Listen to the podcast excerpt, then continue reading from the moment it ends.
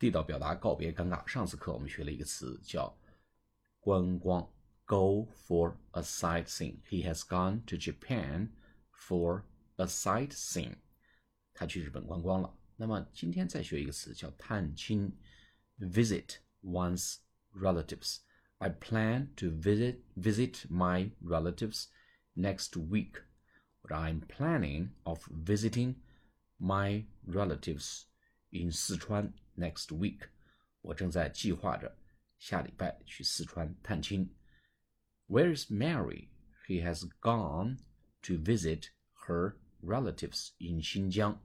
Mary 去哪了？Mary 去新疆去探亲了。Visit one's relatives 是探亲的意思。好，下次节目再见，谢谢大家。